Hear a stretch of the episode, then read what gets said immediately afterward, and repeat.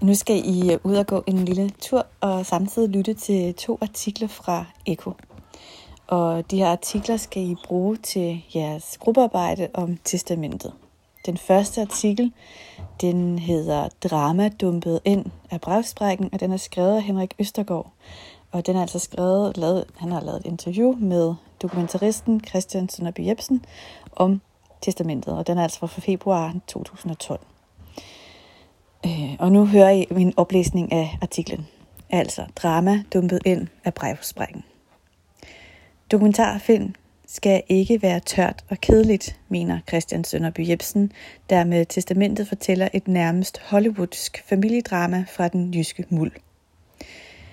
Det er ekstreme karakterer med en ekstrem, eks, med en ekstrem historie, og det er også derfor, at man kan retfærdiggøre, at man tager en historie med ukendte personer og så puster det op, fordi de har så meget personlighed, siger dokumentarfilminstruktør Christian Sønderby Jebsen. Jebsens anmelderroste dokumentarfilm Testamentet, der er aktuel som den første film i årets Docs Bio, er en af den slags historier, hvor virkeligheden synes at overgå fantasien. Ideen kom bogstaveligt talt dumpende ind af instruktørens brevkasse. Brevsprække, sorry. Jeg har set, at I søger en historie til en dokumentarfilm. Jeg kommer fra en velstående familie, hvor hele min opvækst har været præget af svigt og skandaler. Nu ligger min morfar for døden, og jeg står som arving af mange millioner. En ny begyndelse, skrev en ung fyr ved navn Henrik Ernst Steffensen i et brev. Det er jo once in a lifetime, man finder sådan en historie. Den kunne ikke være skrevet bedre i Hollywood, fortæller instruktøren, som sammen med produceren Julie E. Pedersen havde efterspurgt historier fra virkeligheden på forskellige hjemmesider. Christian Sønderby Jebsen er uddannet fra Filmskolens flerkameralinje og har, flere, har tidligere instrueret den prisbelønnede korte dokumentar Side om Side fra 2008 hvor han humoristisk skildrer sin fars årlange rivalisering med naboen. Næste afsnit hedder Performer sit eget liv. Den 31-årige bor i den lille midtjyske flække Skals, og da Jebsen møder ham, befinder han sig på bunden af sit liv. Han er arbejdsløs og midt i en skilsmisse. Storbroren er på stoffer, og faren forsøger at spille de to brødre ud mod hinanden, mens de venter på testamentet. Christian Sønderby Jebsen er med hele vejen, og især den charmerende Henrik spiller velvilligt op til kameraet. Så meget endda, at man godt kan blive i tvivl om, hvad der er sandt og hvad der er teater. Henrik kan handle meget uforudsigeligt, og det er selvfølgelig fedt, når kameraet ruller. Jeg får altid spørgsmålet, spiller Henrik en rolle i sit eget liv? Er det virkeligt? Men han er sådan. Han er en performer i sit eget liv. Det har også noget at gøre med, at Henrik forsøger at flygte fra problemerne. Han har selv fortalt, at han er klonen i familien. Ham, der forsøger at dække over ting og være den sjove, forklarer Sønderby. Og så har vi et nyt afsnit, der hedder Sømmer håret på et kors. Faktisk fremkom en af filmen mest, filmens mest bemærkelsesværdige øjeblikke, takket være hovedpersonens egen iscenesættelse. Det er scenen, hvor Henrik i et slags renselsesritual sømmer familiebilleder og resten af sit lange hår fast på et kors og afbrænder hele mullevitten i haven. Vi mangler jo noget ild, sagde han på et tidspunkt. Og så kører han ud af den her fiktive tankegang, og lige pludselig finder han et bræt frem og laver et kors, husker Jebsen. Henrik identificerer sig med nogle figurer, nogle heltebilleder fra sin barndom. Ringnes Herre, Jim Morrison osv. Tit handler man jo ud fra noget, man har set. Det tror jeg, alle mennesker gør. Især når du føler, du står i et point of no return i dit liv. Skal jeg slå op med den her pige på den, på den måde eller på den måde? Der refererer, der refererer vi altid til et eller andet forbillede, og for manges vedkommende er det filmbilleder. Så har vi et nyt afsnit, der hedder Et dramatisk nyk. For at give filmen det rette dramatiske nyk opad, øh, nyk opad allieredes op, undskyld, for at give filmen det rette dramatiske nyk opad, allierede Sønderby sig med blandt andet manuskriptforfatter Rasmus Heisterberg, som har skrevet stramt komponeret genrefilm som Kongekabale, Det som ingen ved og Cecilie. Vi har været meget i tvivl om, hvor langt vi kunne gå. På den anden side har det været vigtigt for mig at køre lige til grænsen. Dokumentarfilm skal ikke være tørt og kedeligt. Nogle gange skal man gå over grænsen og se, hvor langt formen kan trække. Det har altid været mit mantra, at man må bruge de virkemidler, man nu engang har brug for, for at fortælle den historie, man som instruktør oplevede. Jeg kan selvfølgelig ikke fortælle faktuelt forkerte ting, men den her film er meget på følelsen. Her er man bare øh, med, når, der sker, når det sker, og så må folk jo selv danne deres egne tanker om, hvem der er de gode og hvem der er de onde. Så har vi et nyt afsnit, der hedder Frigørelse fra Vestjylland. Testamentet handler især om Henriks opgør med familien og fortidens skygger. Og det er ikke mindst gennem Henriks øjne, vi oplever familiefejden i den jyske muld, hvor instruktøren i øvrigt selv stammer fra. Christian fra Tarm føler der også et vist slægtskab med Henrik fra Skals. Jeg er opvokset med de der små landsbyfortællinger, der er gået fra mund til mund i byen. Jeg kommer ikke fra en familie, hvor man snakker politik eller sådan noget, men det var altid de historier, der sagde mig noget, forklarer Christian Sønderby Jebsen. Det med at skulle sige fra over for familie og nære venner, kender jeg også fra mig selv. Det tror jeg, alle gør. Henrik er ligesom blevet voksen på et sent tidspunkt. Jeg ved ikke, om jeg selv er blevet voksen, men det har krævet en fysisk frigørelse fra Vestjylland. Så er man ligesom nødt til at stå på egne ben. Det var den artikel, den første artikel, og nu går vi så videre til den næste artikel, som også er fra filmmagasinet Eko. Øh, den her den er udgivet den 11. september 2004, og den er skrevet af Max Pedersen. Den hedder Social pornografi og mediealfonser. Og den starter sådan her. Det er godt tv, når folk flipper ud, lyver, stjæler, stikker sig i armen, bryder sammen og er bevidstløse. Men hvad gavner det?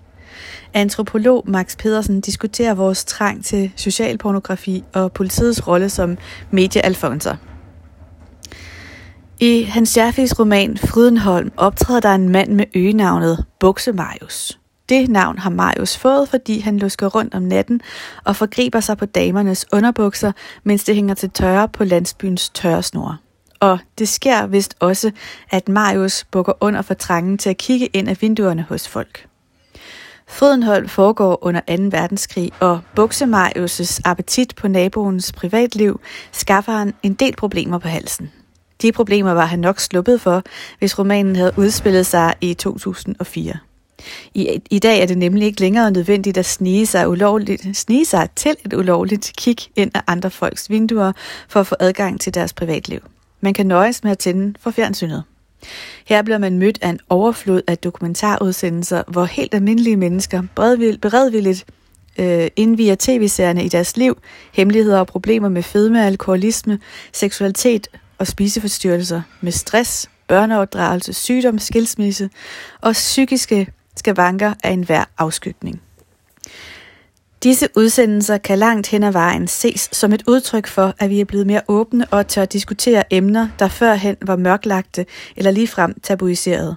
Men spørgsmålet er, om ikke, i vor, ikke vi i vores iver efter at lære hinandens hemmeligheder at kende, har mistet sansen for, at der faktisk kan være grænser for, hvad vi kan forlange at få indblik i. Det gælder ikke mindst, når det drejer sig om skildringer af socialt marginaliserede personer som narkomaner, sociale klienter, sindssyge, unge kriminelle, alkoholikere osv.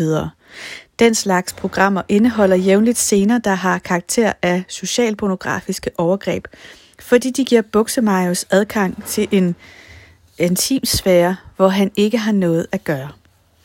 Og overgrebene bliver ikke mindre af, at de sker over for mennesker, der kan have meget svært ved at overskue konsekvenserne af deres optræden i tv. Så der er en underoverskrift, der hedder skadevirkninger. De socialpornografiske overgreb kan ytre sig på flere måder. Mest i øjenfaldene er nok, at udsendelser om socialt marginaliserede har en tendens til at indeholde sekvenser, hvor de medvirkendes privatliv udsættes for en brutal blotlæggelse. Det kan være scener, hvor hovedpersonerne bliver filmet, mens de går mok. Det kan være scener, hvor folk bliver filmet lige op i ansigtet, mens de er halvvejs bevidstløse af druk, eller helt væk i et herointrip. Det kan være scener, hvor mennesker bryder sammen. Og det kan sågar være scener, hvor hovedpersonerne begår lovovertrædelser med kameraet og flere hundrede tusind seere som vidne. Det indlysende er at scener som disse kan få negative konsekvenser for de medvirkende. Det er ikke svært at forestille sig, at øh, at der vil være arbejdsgiver, som vil afstå fra at ansætte en ung mand, der har optrådt som løgner eller været voldelig i et tv-program. Det er heller ikke svært at forestille sig, at det kan skade folks omdømme, hvis de ikke, øh, hvis de bliver udstillet i situationer, som er stærkt nedværdigende. Kynikere vil måske indvende, øh, men næppe sige det højt, at et begreb som omdømme ikke spiller nogen rolle i, i narkomaner og sindssygs liv. Men det synspunkt er netop alt for kynisk. Når man betænker skadevirkningerne, skal der selv sagt være en god grund til at udstille folks privatliv. Et eksempel på en god grund kunne være nærgående billeder af et udsultet afrikansk barn, på, hvor tv på den måde er med til at mobilisere offentligheden til fordel for en hjælpeinstans mod hungersnøden. Når det gælder nærgående billeder af de marginaliserede i vores egen del af verden, kan det imidlertid være noget vanskeligt at få øje på den gode grund. Gavner det for eksempel debatten om de marginaliserede, at man viser billedsekvenser, hvor identificerbare sociale klienter opfører sig aggressivt eller ligefrem truende på et socialt kontor? Ikke nødvendigvis. Tværtimod kan man lige så vel argumentere for, at den slags billeder kan afspore debatten, fordi de er med til at demonisere de sociale klienter. Så har vi en underoverskrift, der hedder Forfaldsæstetik. Kan der være tvivl om nytteværdien ved at bringe socialpornografiske sekvenser i tv, er der til gengæld ingen tvivl om underholdningsværdien. Den er helt i top. Det er godt tv, når folk flipper ud, lyver, stjæler, stikker sig i armen, bryder sammen og er bevidstløse. Den slags scener kan højne seertallene for enhver dokumentarudsendelse. Men det er samtidig et af de kritikpunkter, som man kan rejse mod de socialpornografiske, socialpornografiske sekvenser i udsendelserne.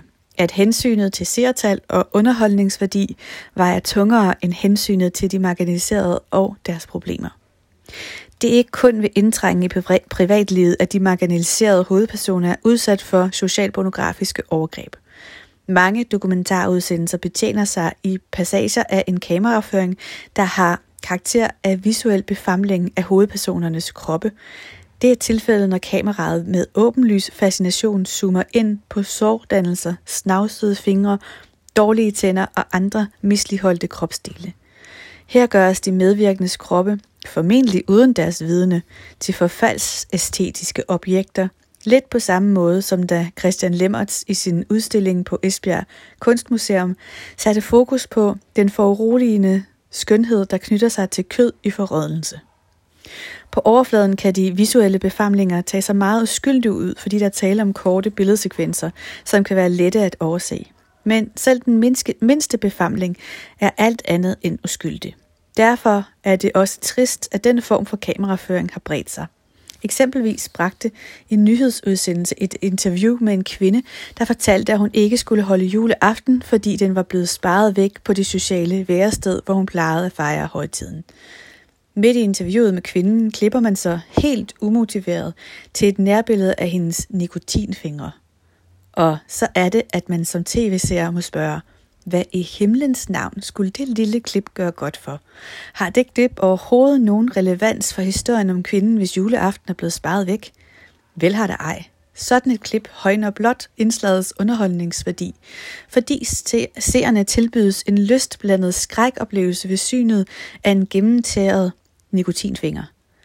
Den ansvarlige journalist for indslaget vil nok sige, at nikotinfinger er et karakteristika ved mange socialt marginaliserede, og at klippet derfor var relevant nok.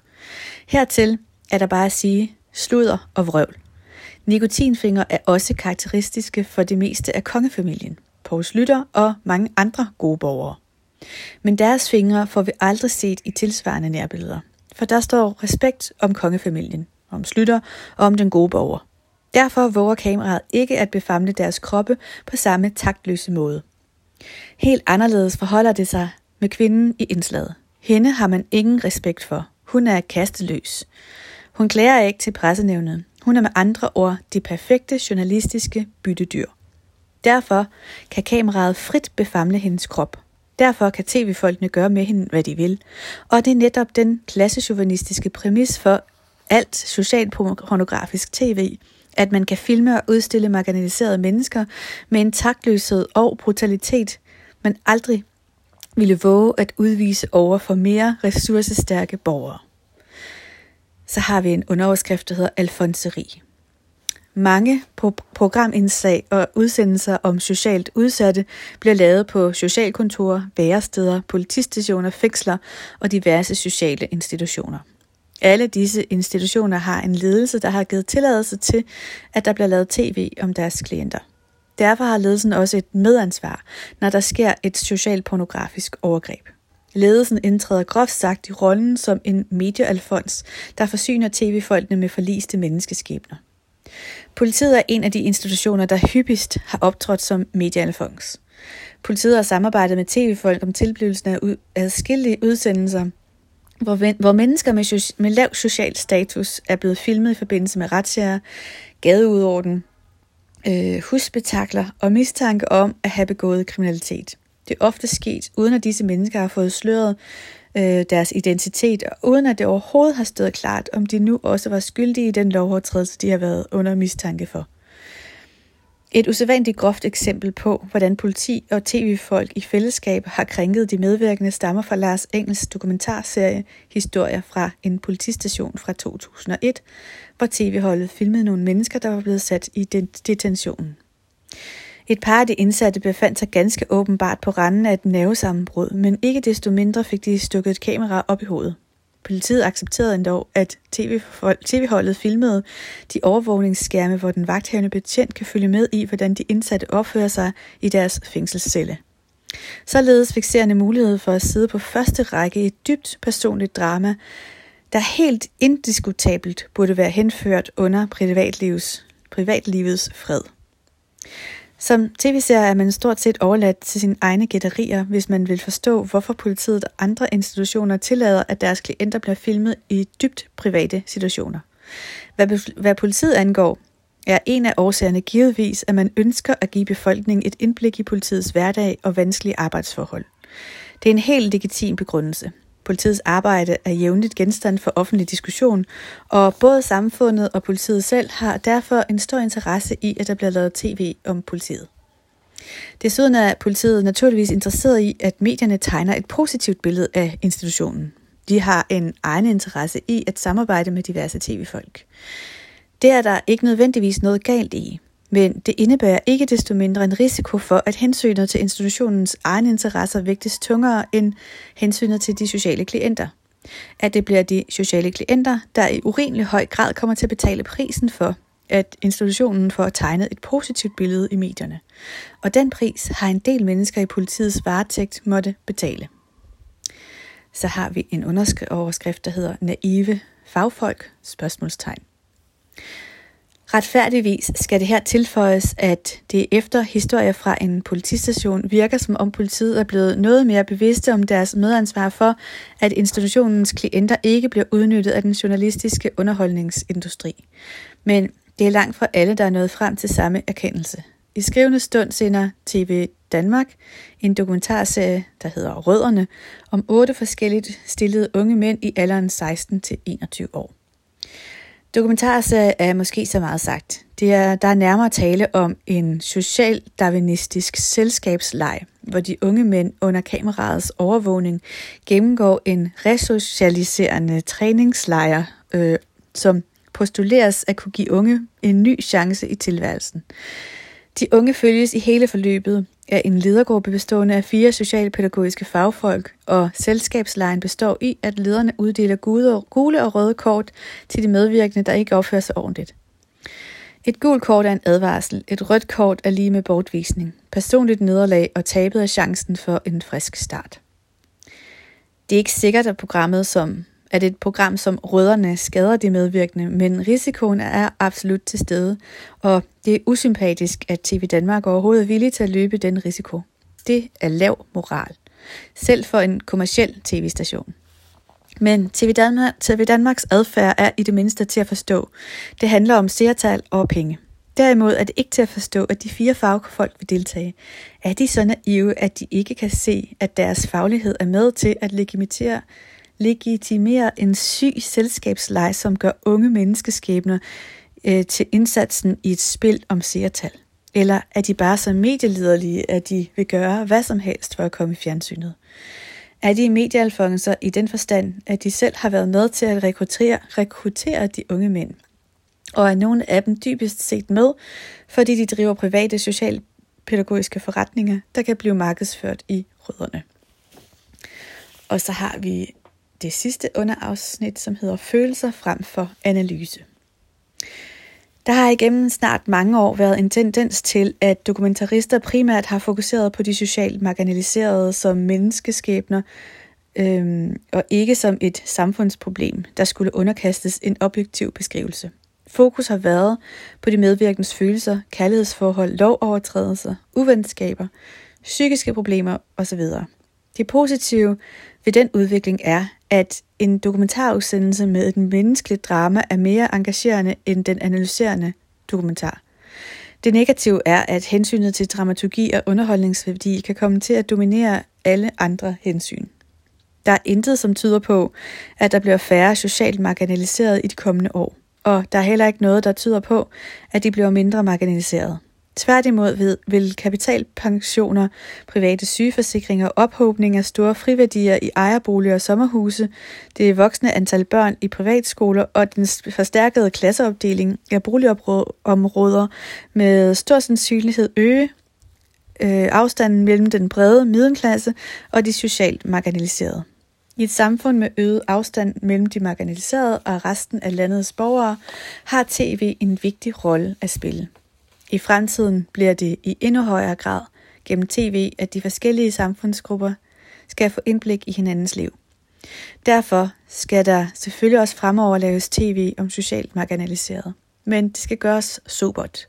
Og der påviler journalister og dokumentarister et stort ansvar for de medvirkende, der som følge af kronisk misbrug, psykisk sygdom eller svigtende dømmekraft ikke kan overskue konsekvenserne af deres tv-optræden. Man kan altid diskutere, hvor man skal trække grænsen for, hvad der er social pornografi. Denne artikel har givet et par bud. Det kan godt være, at de ikke er lige på kornet, og mange tv-folk vil givetvis være uenige. Nogle vil måske endda skrue sig selv op til at indvende, at den slags forslag er skadelige for et frit og demokratisk samfund, fordi de begrænser vores muligheder for at blive klogere på mennesker og på samfundsforhold, som mange af os ikke har det store kendskab til. Det er et besnærende, men ikke uproblematisk argument, for det kan legitimis- legitimere hvad som helst. Hvis et overvågningskamera en dag filmer en gruppevoldtægt, skal det så også vises i tv. Det vil uden tvivl gøre os alle sammen klogere på, hvad en gruppevoldtægt er. Men er det grund nok til at vise voldtægten? Og hvad er det lige, vi almindelige tv-serier skal bruge den viden til? Det er vel en viden, som kun politiet, retspsykiater, jurister og andre specialister reelt kan bruge til noget. Vi, menige tv-serier, kan kun bruge et sådan tv-indslag til at give vores indre buksemajus et snasket kig. Det samme gælder billeder af identificerbare mennesker, der bryder sammen i en fængselscelle. Det rager os ikke. Og de færreste af os kan gøre fornuftig brug af den viden, sådan billeder giver os. Og hvis man absolut ønsker at blive klogere på færdsels, fængselsopholdets destruktive virkninger, så kunne man jo også læse nogle bøger om emnet. Der findes trods alt mange andre måder at tilegne sig viden på end gennem et fjernsyn. Det samme kunne man passende sige til de journalister, der interesserer sig for tilsvarende emner. Skriv en bog eller lav en radiomontage i stedet for. Både talesproget og skriftsproget har det store fortrin frem for billedsproget, at de yder fuld diskretion over for de mennesker, der beskrives. Det var slut på artiklerne.